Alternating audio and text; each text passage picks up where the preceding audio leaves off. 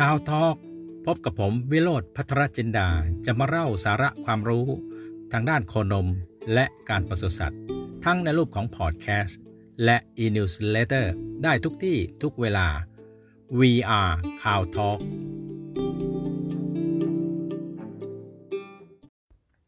สวัสดีครับ วันนี้เราจะมา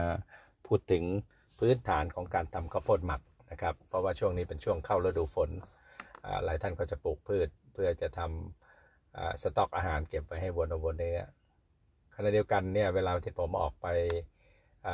ศึกษาดูงานนี่ก็จะพบว่าข้าวโพดหมักหรือหญ้าหมักที่เอามาให้วัวกินยังมีคุณภาพที่ไม่ดีนะครับ เราสามารถปรับปรุงให้มีคุณภาพที่ดีได้มากกว่านี้อีกนะครับ สังเกตยังไงครับว่าพืชหมักคุณภาพไม่ดีก็คือกลิ่นไม่หอมนะครับสีเป็นน้ำตาลเข้มนะครับ แทนที่จะเป็นลักษณะออกมาทางสีเขียวนะครับ เขียวเขียวค้ำก็เป็นสีน้ำตาลเข้มบ่งบอกให้เห็นว่าพืชหมักนั้น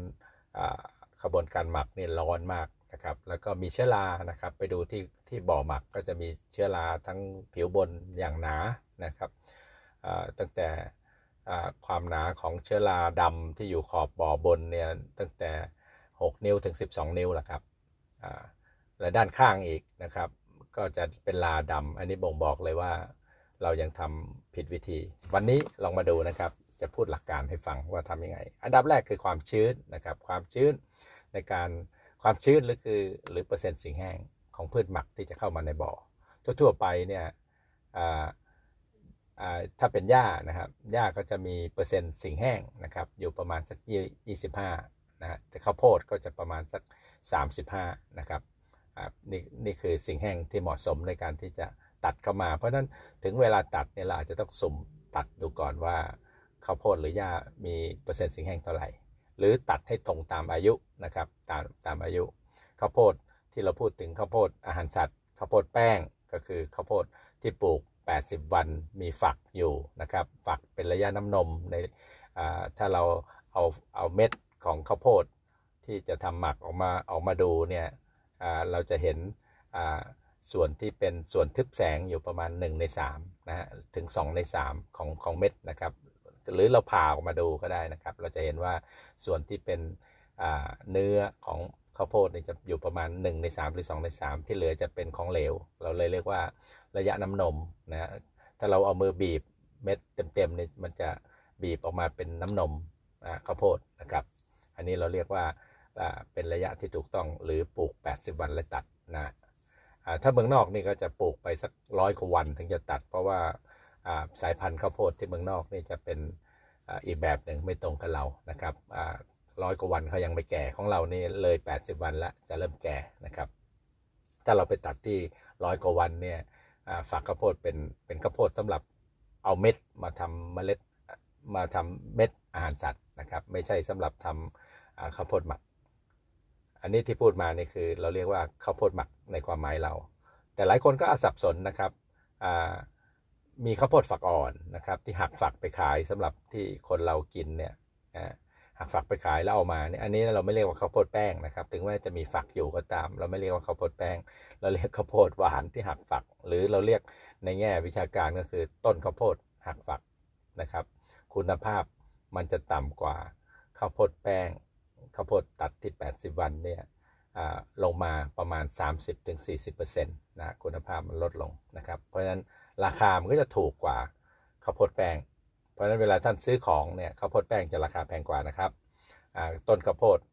หักฝักเนี่ยจะราคาถูกกว่า แต่เป็นของคนละชนิดคนละเกตนะครับ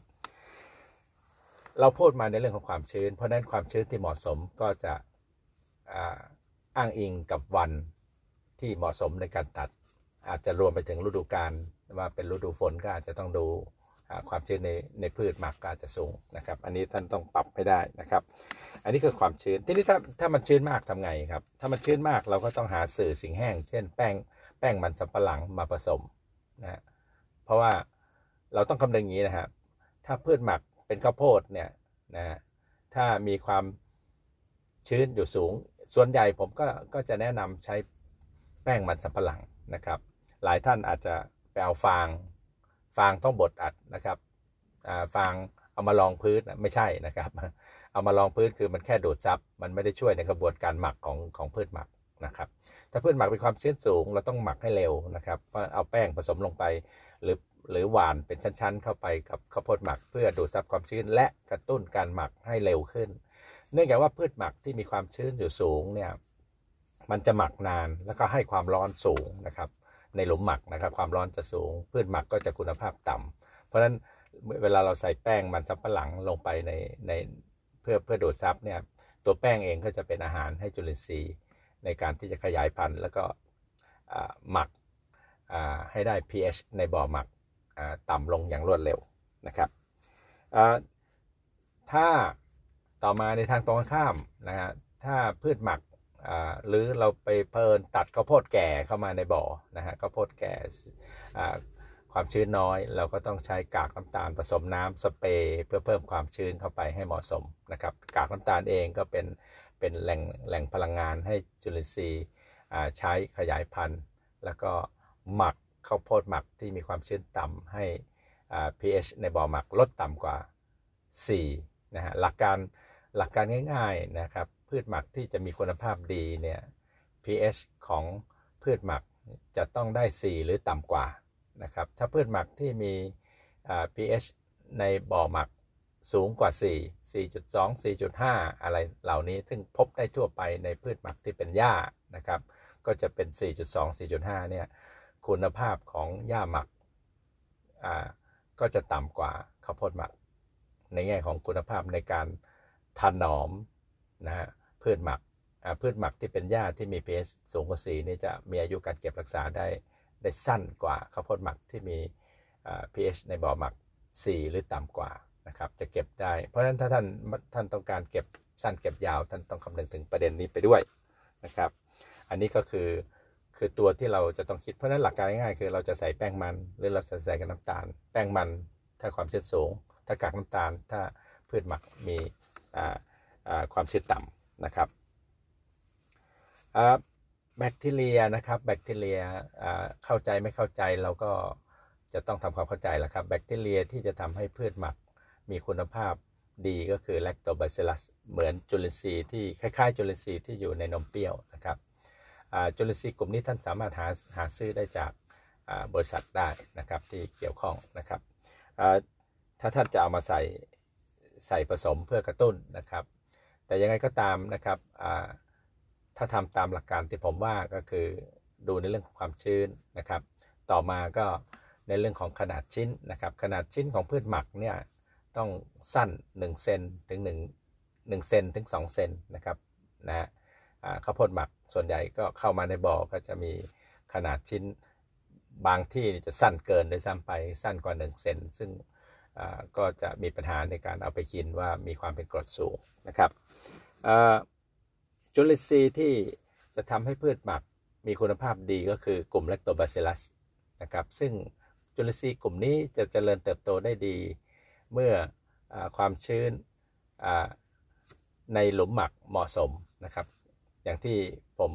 เรียนไว้ว่าถ้าเราใช้พืชหมักที่มีสิ่งแห้ง เช่นข้าวโพดเนี่ยสิ่งแห้งเขาอยู่ประมาณ 35นะครับเพราะฉะนั้นความชื้นถ้าพูด สิ่งแห้ง 35 ก็แสดงว่าข้าวโพดมีความชื้น 65%นะครับข้าวโพดมีความชื้น 65%หรือสิ่งแห้ง 35 ก็จะเป็นความชื้นที่เหมาะสมที่จุลินทรีย์และตัวบาซิลัสเจริญเติบโตได้ดีมาก เมื่อเจริญเติบโตได้ดีมาก อุณหภูมิในบ่อหมักจะต่ำนะอุณหภูมิในบ่อหมักจะต่ำเพราะฉะนั้นพืชหมักที่เป็นข้าวโพดก็จะออกมาเนี่ยหลังจากหมักสมบูรณ์แล้วข้าวโพดก็จะมีสีเขียวนะถึงเขียวค้ำไม่เป็นน้ำตาลนะครับ ถ้าเป็นสีน้ำตาลนี่แสดงว่าร้อนมากหลุมหมักร้อนมากนะครับและร้อนนานจนทำให้คุณภาพของสารอาหารนี่เปลี่ยนไป คือลดลงนะครับ อันนี้ในแง่ของจุลินทรีย์นะครับ แล้วก็จุลินทรีย์ที่เหมาะสมก็จะทำให้โตได้มากที่สุดแลคโตบาซิลัสก็จะทำให้ผลิตแลคติก แลคติกเนี่ยสำคัญกรดแลคติกเนี่ยจะเป็นกรดที่มีความเป็นกรดสูง ก็สามารถดึง pH ในกระเพาะหมัก ไอ้ pH ในหลุมหมักเนี่ยต่ำลงมาที่ 4 หรือต่ำกว่า 4 ได้ ก็จะยับยั้งการเจริญเติบโตของกลุ่มอื่น แต่ถ้าจุลินทรีย์ Lactobacillus ในบ่อหมักมีน้อย มันก็จะปนเปื้อนด้วย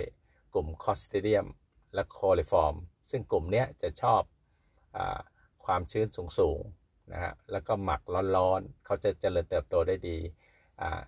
หญ้าหมักหรือข้าวโพดหมักก็จะมีมีกลิ่นอับๆ นะกลิ่นไม่หอมไม่ไม่ไม่หอมนะกลิ่นอับๆนะฮะ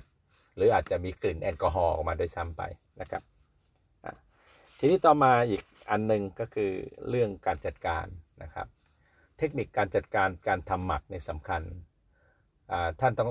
ท่องให้ดีนะ ชิ้นเล็กบดอัดเร็ว แล้วก็ปิดบ่อภายในหนึ่งสัปดาห์ ถ้าท่านทำหลุมหมักบ่อหมักและสามารถหมัก ปิดหลุมได้ภายในหนึ่งสัปดาห์เนี่ยท่านจะได้ข้าวโพดหมักคุณภาพดี ถ้าท่านทำเป็นเดือนแล้วปิดหลุมนะท่านจะได้ข้าวโพดหมักคุณภาพต่ำมาก ซื้อข้าวโพดแป้งคุณภาพดีมาทำให้มันต่ำในบ่อหมักนะฮะท่านจะทํำยังไงก็คงจะต้องไปไปปรับเทคนิคในการจัดการนะครับออย่างที่ผมพูดตอนแรกคือชิ้นเล็ก ชิ้นเล็กจะทำให้การบดอัดได้ได้แน่นได้เร็วนะครับ ต่อมาคืออท่านต้องนำเข้าข้าวโพด อย่างรวดเร็วนะฮะหรือไปตัดข้าวโพดในบ่อเป็นร้อยตัน 200 ตัน 500 ตันพันตัน เอามาบรรจุลงไปในบ่อให้รวดเร็วนะตั้งเป้า 1 สัปดาห์ปิดบ่อนะครับให้ได้ ทุกทุกสัปดาห์ที่มากกว่า 1 สัปดาห์ไปเนี่ยข้าวโพดในบ่อจะเปลี่ยนจากสีเขียว เป็นสีค้ำเป็นสีน้ำตาล แล้วก็คุณภาพต่ำลงต่ำลงต่ำลงนะครับ เพราะว่าท่านไม่ปิดบ่อสักทีความร้อนในบ่อจะอยู่สูงและอยู่นานจนทำลายคุณโภชนะที่อยู่ในในข้าวโพดนะทีนี้ลักษณะของบ่อหมักผมว่าในประเทศไทยเนี่ยก็ใช้บังเกอร์ถ้าเราเรียกคือบ่อหมักที่มีผนังคอนกรีต 3 ด้านนะครับออย่าไปทำบ่อหมักที่มีผนังคอนกรีต 2 ด้านนะครับ มันมันไม่ถูกนะครับมันเราไม่เราจะไม่บดอัดแบบ แทรกเตอร์ขับไปขับมาขับมาขับไปนะเราเราเป็นขับทางเดียวนะครับต้องเพราะฉะนั้นผนังหรือบ่อหมักจะต้องมีกำแพง 3 ด้านนะครับ มีกำแพง 3 ด้าน หน้ากว้างก็ไม่ต่ำกว่า 6 เมตรนะครับจะกว้างมากกว่า 6 เมตร ไปกี่เมตรขึ้นอยู่กับความยาวและความสูง หรือพูดตรงๆก็คือขึ้นอยู่กับปริมาณความต้องการข้าวโพดที่ท่านต้องการสต็อกไว้เก็บไว้นะครับ เช่น ท่านต้องการทำหลุมข้าวโพดหมัก 500 ตันพันตัน ขนาดบ่อก็จะแปรเปลี่ยนไป แต่อย่าทำบ่อหมักที่แท็กเตอร์ขึ้นไปเหยียบข้าวโพดหรือพืชหมักแล้วไม่ซ้ำรอยเดิมนะครับ หมายความว่าข้าวโพดเวลาไอ้แท็กเตอร์เวลาขึ้นไปปีนเหยียบในบ่อหมักเนี่ยเขาจะล้อของเขานี่จะต้องเหยียบทับรอยเดิมได้ทั้งหมดนะครับ คือหน้าหน้ากว้างต้องกว้างพอ มันจะได้ไม่มีช่องว่างที่เขาที่ล้อแท็กเตอร์ไม่ได้บดย่ำมันจะทำให้มีโพรงอากาศนะครับ คุณภาพก็จะต่ำลง อันนั้นคือส่วนหลักคิดง่าย ๆ ก็คืออในปริมาตร 1 ลูกบาทเมตรนะครับ ถ้าเราตัดข้าวโพดหรือตัดหญ้าหมักออกมาเนี่ยกว้าง 1 เมตร ยาว 1 เมตร สูง 1 เมตร เท่ากับความจุ 1 ลูกบาทเมตรเนี่ยถ้าเป็นข้าวโพดก็จะมีน้ำหนักสดนะครับอยู่ 800 กิโล ถ้าเป็นหญ้าก็จะมีน้ำหนักสดอยู่ 700 กิโลนะท่านก็เอาตรงนี้ไปคูณหรือว่าท่านต้องทำบ่อหมักที่มีความจุกี่ลูกบาทเมตรนะถึงจะได้อาหารสำรองไว้พอเพียงจนครบฤดูกาลนะครับ ทีนี้ต่อมา ในเรื่องของบ่อเสร็จ การบดอัดอย่างที่ผมพูดคือบดอัดตั้งเป้าต้องบดอัดให้แน่น แน่นคืออะไรนะครับ เวลาแท็กเตอร์เหยียบครั้งแรกเข้าไปในบ่อที่บดอัดข้าวโพดเนี่ยล้อแท็กเตอร์จะจมลงไปในในชิ้นข้าวโพดใช่ไหมฮะครั้งแรก ๆ นี่ก็จะล้อแท็กเตอร์ก็อาจจะจมลงไปเป็น 6 นิ้วถึงฟุตหนึ่งด้วยซ้ำไปในการที่จะเหยียบ เพราะฉะนั้นแท็กเตอร์จะต้องเหยียบไปเหยียบมาเหยียบมาเหยียบไป จนล้อลอยนะจนล้อลอยอยู่เหนือข้าวโพดหมักนะที่เราบดอัด อันนี้ถึงจะถึงจะเรียกว่าเป็นการบดอัด มีหลายคนทำไม่ใช่ทำไม่ถูกก็คือพอข้าวโพดใส่สิบล้อมาถึง dump ลงเราก็เอาแท็กเตอร์กวาดแล้วก็ดันเข้าไปในบ่อแล้วเราก็แท็กเตอร์ย่ำย่ำย่ำย่ำแล้วแท็กเตอร์ก็จอดรอไม่ย่ำต่อก็จะไปรอเอา อันนี้ก็ เขาเรียกว่าเป็นการบรรจุข้าวโพดนะครับเอาข้าวโพดมาแล้วก็แท็กเตอร์เกลี่ยข้าวโพดมาแท็กเตอร์ก็ไม่ได้ไม่ได้ย่ำอะไรเลยเกลี่ยเรียบๆเป็น slope เป็นเอียงๆอันอันนี้ไม่ถูก เพราะว่าเราทำถ้าเราไม่ย่ำเนี่ยนะครับข้าวโพดที่อยู่ในบ่อเนี่ยจะร้อนมาก เพราะว่าเกิดปฏิกิริยาการหายใจ การที่เราย่ำให้มันแน่นเนี่ยหรือใช้ชิ้นขนาดเล็กเนี่ยมันจะทำให้การบดอัดแน่น ติดกันชิ้นข้าวโพดติดกัน ลดช่องว่างของอากาศที่อยู่ข้างในจุลินทรีย์ที่ใช้ออกซิเจนจะถูกจำกัดพื้นที่แล้วก็ตายไปจุลินทรีย์ที่ไม่ใช้ออกซิเจนเช่นแลคโตไบซิลัสจะโตขึ้นมาทดแทน เราต้องการให้แลคโตไบซิลัสโตเพื่อให้ pH หรือกรดในในบ่อหมักเนี่ยเท่ากับ 4 หรือต่ำกว่า 4 pH ต้องต่ำกว่า 4 และเราถึงจะได้ lactic ผลิตออกมาเยอะ ไม่งั้นเนี่ยถ้า pH สูงกว่า 4 ท่านจะได้ clostridium กับโคลิฟอร์ม กลิ่นจะอับเหม็นวัวไม่ชอบกิน แล้วก็เวลาเปิดมามาให้วัวกินก็จะข้าวโพดชุดนี้หรือพืชหมักชุดนี้ก็จะเน่าเสียได้ง่าย ไม่มีไม่มีความทนทานต่อต่อสภาพที่สัมผัสอากาศนะครับ อันนี้ก็จะเป็นเป็นตัวที่ที่บ่งบอกว่าเราต้องทำเพราะฉะนั้นพอเราบดอัดแน่น เราก็จะมาถึงอีกประเด็นหนึ่งก็คือว่าบางท่านก็จะต้องใส่จุลินทรีย์นะครับท่านก็ถ้าท่านอยากใส่จุลินทรีย์ท่านก็ไปหาซื้อจุลินทรีย์ของบริษัทอื่นๆเข้ามามามามาใส่นะครับ ก็ก็จะเป็นการเพิ่มประสิทธิภาพในการทำให้ pH ในกระเพาะหมักไอ้ pH ในหลุมหมักเนี่ยลดลงได้อย่างรวดเร็วนะครับลดลงได้อย่างรวดเร็ว ก็ไปเลือกซื้อได้นะครับ แต่ประเด็นสุดท้ายที่อยากพูดถึงก็คือการปิดคุมบ่อหมัก ซึ่งอันนี้ผิดทุกที่ที่ผมไปเนี่ยทำผิดทั้งนั้นเลยนะครับทำผิดหมายว่าในในบ่อหมักที่มีบ่อคอนกรีตผนังสามด้านเนี่ยเวลาบดอัดเสร็จนะท่านก็จะเอาพลาสติกดำบางที่ก็เป็นแผ่นๆมาวางเกยกันเฉยๆ อันนี้ยิ่งผิดหนักเข้าไปอีก พลาสติกดำที่เอามาปิดเนี่ยจะต้องอเป็นพลาสติก ที่ทากาวนะฮะทากาวเชื่อมให้เป็นผืนเดียว ที่สามารถคุมหัวบ่อถึงท้ายบ่อได้เป็นผืนเดียว แต่ที่ผมว่ายังผิดอีกก็คือ เราไม่ได้ใช้พลาสติกผืนเดียวคุมนะครับ ที่ผมว่าร้อยละ 99%ของการใช้พลาสติกปิดบ่อหมักเนี่ยทำแบบนี้หมดเลยก็คือใช้พลาสติกผืนเดียวคุมแล้วก็ปลายซ้ายขวาของมันเนี่ยหุ้มลงไปในขอบ บ่อข้าวโพดในในขอบผนังด้านในข้าวโพด ลักษณะที่ท่านทำแบบนี้เนี่ยฝนตกน้ำก็จะซึมเข้าไปในผนังทั้ง 3 ด้านนะครับ เข้าไปในข้างในในพื้นข้าวโพดทำให้ผนังเนี่ยข้าวโพดที่อยู่ตามรอยต่อของผนังเนี่ยเน่าเสียนะครับ และถ้าท่านเอาพลาสติกดำมาวางเกยกันเนี่ยท่านจะพบว่า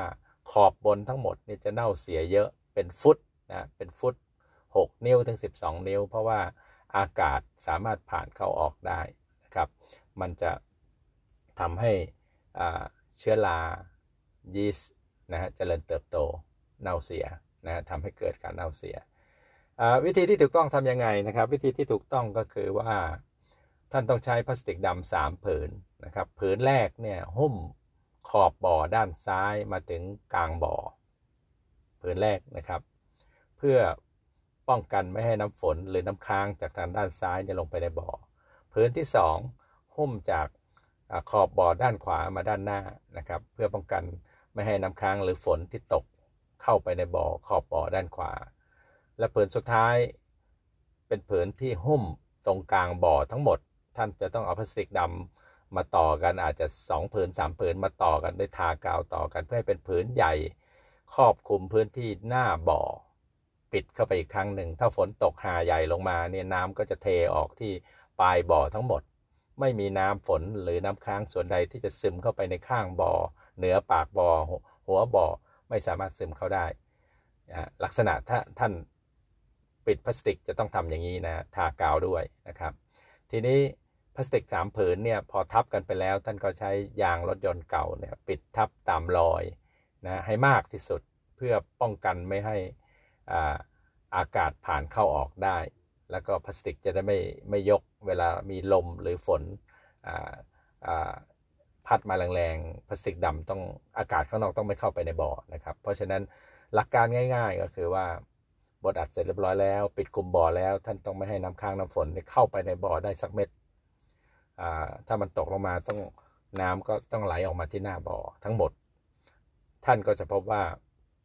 เวลาเปิดใช้จากด้านหน้าขึ้นไปทีละหน่อยทีละหน่อยอเปอร์เซ็นต์สูญเสียหรืออข้าวโพดที่จะเป็นสีดำอยู่บนผิวบนของของบ่อเนี่ยจะน้อยมาก อาจจะแค่เหลืออาสองนิ้ว 3 นิ้วนะไม่ไม่ได้เป็น 6 นิ้วหรือ 1 ฟุต อย่างที่เราเคยทำมาก่อน แล้วก็ข้างบ่อข้างบ่อที่อยู่ในผนัง 3 ด้านนี่ก็จะไม่พบว่ามีข้าวโพดเน่าให้เห็น ก็จะเป็นข้าวโพดสีข้าวโพดเหมือนข้าวโพดอยู่ในกลางบ่อนะฮะไม่มีข้าวโพดดำให้เห็นลักษณะอย่างเงี้ยก็จะเป็นการปิดคุมที่ถูกต้องนะฮะวันนี้พูดให้ฟังก็เพื่อให้ท่านเข้าใจแล้วก็เอาไปปฏิบัติ เพราะหน้าฝนเข้ามาแล้วนะครับ ท่านจะได้ทำข้าวโพดหมักคุณภาพดีหอม กลิ่นหอมนะสำหรับวัววัวก็จะกินสุขภาพดี ไม่เจ็บป่วยเนื่องจากเชื้อราและยีสต์ที่ปนเปื้อนเข้ามาในอาหารนะครับ วันนี้ก็คงจะพูดพื้นฐานอย่างนี้ไปก่อนนะวันหลังผมมีโอกาส ผมก็จะมาพูดในรายละเอียด เป็นเทคนิคเฉพาะส่วนอีกทีหนึ่งเพื่อให้ท่านมีความสามารถในการที่จะปรับปรุงการหมักการตัดให้ดียิ่งขึ้นนะครับ วันนี้ก็ขอขอบคุณนะครับพบกันใหม่สัปดาห์ต่อๆไปครับขอบคุณครับ